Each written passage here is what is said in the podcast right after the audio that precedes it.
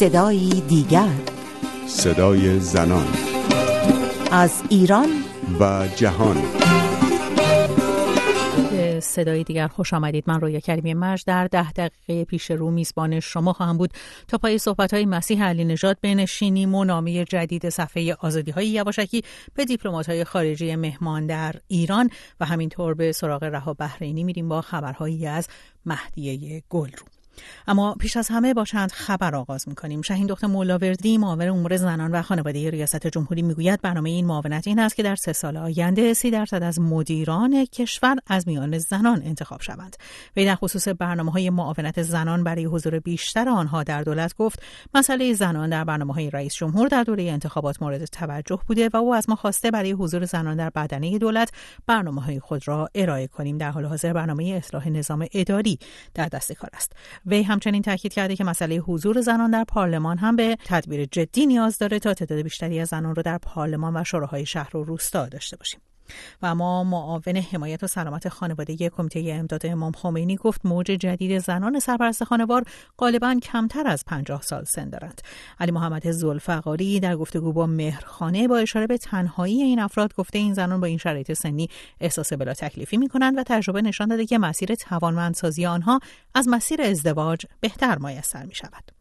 او با اشاره به ابلاغ یک بخشنامه تشویقی گفته بنابراین ابلاغی اگر یک زن سرپرست خانوار ازدواج کند نباید خدمات کمیته امداد برای او قطع شود. همچنین اگر همسر آینده این زن نیز فرد بیکاری بود او می‌تواند از وام اشتغال کمیته امداد استفاده کند. و اما این روزها تهران میزبان های سیاسی و پارلمانی از کشورهای اروپایی از جمله سیاستمدارانی که به ایران سفر کردند می‌تونیم به نایب رئیس پارلمان آلمان خانم کلادیا روت و همینطور معاون نخست وزیر و وزیر امور خارجه کرواسی خانم وسنا پوسیچ اشاره کنیم.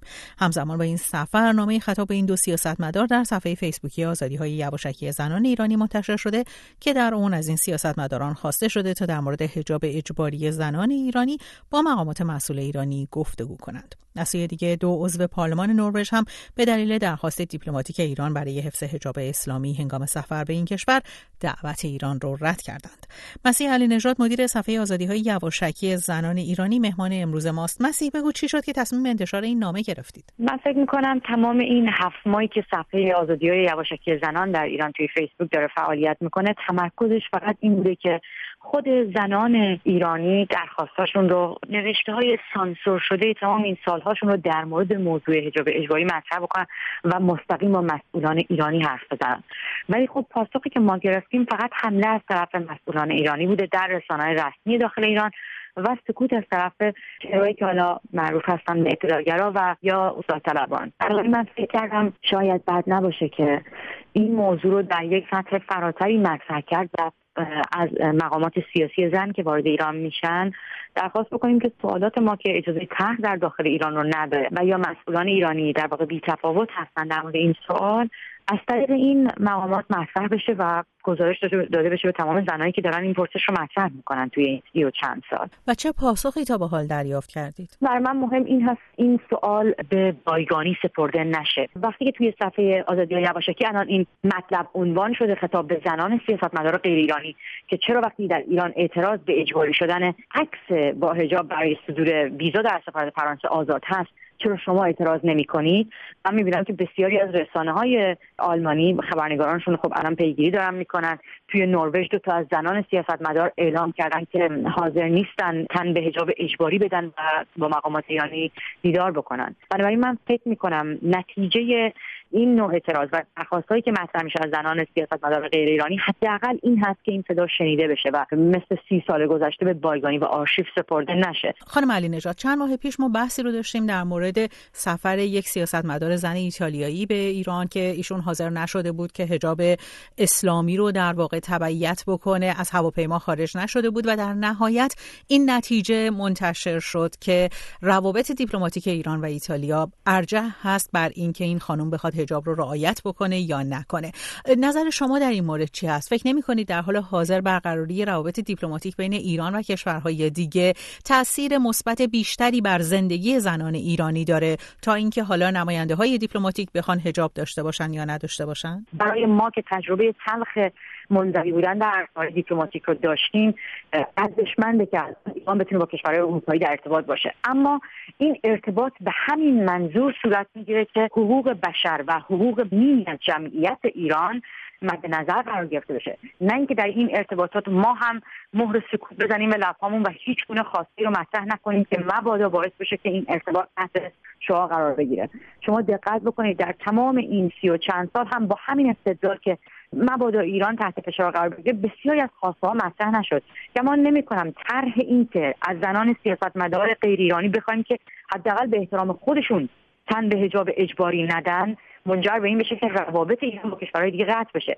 چون خودش وقتی مقاماتش وارد کشورهای غیر ایرانی میشن و میز شام رو می‌بینن که با مشروبات الکلی داره سرو میشه از تمام کشورهای غربی درخواست می‌کنن که به ارزشهای اسلامی ایران احترام بذاره. ما هم همین درخواست رو داریم که در واقع سیاستمداران غیر ایرانی وقتی سفر می‌کنن به ایران از مقامات ایرانی هم بخوان که به ارزش های انسانی احترام بگذارن. ساده ترین خواسته زن ایرانی این هست که حق انتخاب داشته باشه. بسیاری از زنای ایرانی امکان این که در واقع یک شغل داشته باشن به خاطر نوع پوشششون دست دادن توی ایران. بسیاری از زنای ایرانی توی بره های مختلف تعهد دادن یعنی بازداشت شدن و تعهد دادن و تحقیر شدن برای اینکه نوع پوشششون مطابق اون خاص گشت ارشاد در ایران نبوده. بنابراین من فکر می‌کنم الان از این فرصت اتفاقا بعد استفاده کرد. وقتی 750 هزار نفر در یک صفحه که موضوعش موضوع اجاب اجباری هست حضور دارن می‌تونن صداشون رو به گوش مقامات غیر ایرانی برسونن. وقتی که مقامات خودمون مسئولان کشور خودمون پنبه در گوش کردن و هرگز صدای زنان رو نمیشنون. با سپاس از مسیح علی نژاد. بازداشته مهدیه گلرو فعال مسائل زنان همچنان ادامه داره. رها بحرینی پژوهشگر بخش ایران سازمان عفو بین الملل همراه ماست. خانم بحرینی چه خبرهای جدیدی از پرونده مهدیه گلرو منتشر شده؟ بله وضعیت مهدی گلرو بسیار نگران کننده است. این مدافع 29 ساله حقوق زنان از چهار آبان 93 توسط نیروهای امنیتی در منزل خود دستگیر شده و در بند دو الف که تحت کنترل سازمان اطلاعات سپاه پاسدارانه نگهداری شده. دو ماه اول این بازداشت در سلول های انفرادی بوده که مصداق شکنجه روانی محسوب میشه.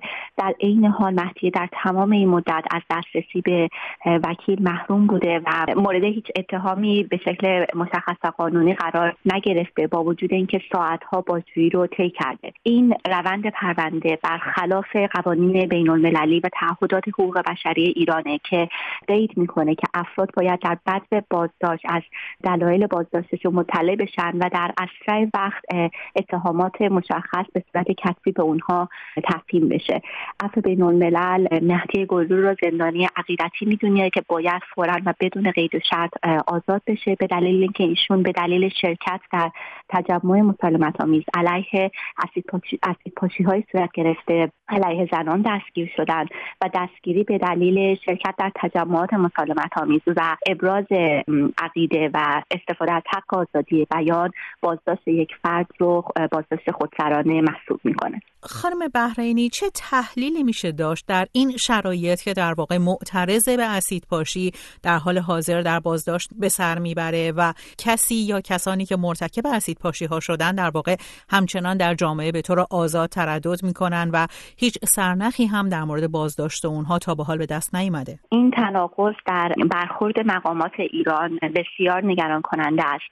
و جای تاسفه که مدافعان حقوق زنان در بازداشت به سر می‌برند. در عین حال که هنوز هیچ اقدام جدی برای پیگرد و پیگرد غذایی و شناسایی عاملان اسیدپاشی های صورت گرفته و باقی خشونت های علیه زنان از سوی مقامات انجام نشده. با وجود گذشت چندین ماه از این اسیدپاشی ها ما با هیچ گونه گزارشی مبنی بر دستگیری روبرو نیستیم. در حالی که مهدی گرو و در روزهای اخیر چندین فعال دیگر حقوق زن توسط نیروهای اطلاعات سپاه پاسداران دستگیر شدند بنابراین افسا بین نه تنها خواهان آزادی فوری و بی و شرط مهدی گروه و باقی مدافعان حقوق زنان هست بلکه از مقامات می‌خواد که اقدامات فوری برای پیگیری عاملان خشونت علیه زنان اتخاذ بکنند و اونها رو در محاکمه های عادلانه و منصفانه مورد محاکمه و مجازات قرار دهند. با پایان گفتگو با رها بهرینی پژوهشگر بخش ایران سازمان عفو بین‌الملل به پایان صدای دیگر این هفته رسیدیم. زن at sign رادیو فردا dot com آدرس ایمیل ماست. می‌تونید برای ما پیام تلفنی هم بگذارید با این شماره 0042 02 21 12 21 12 تا هفته دیگر و صدای دیگر. پاینده باشید و شادمان.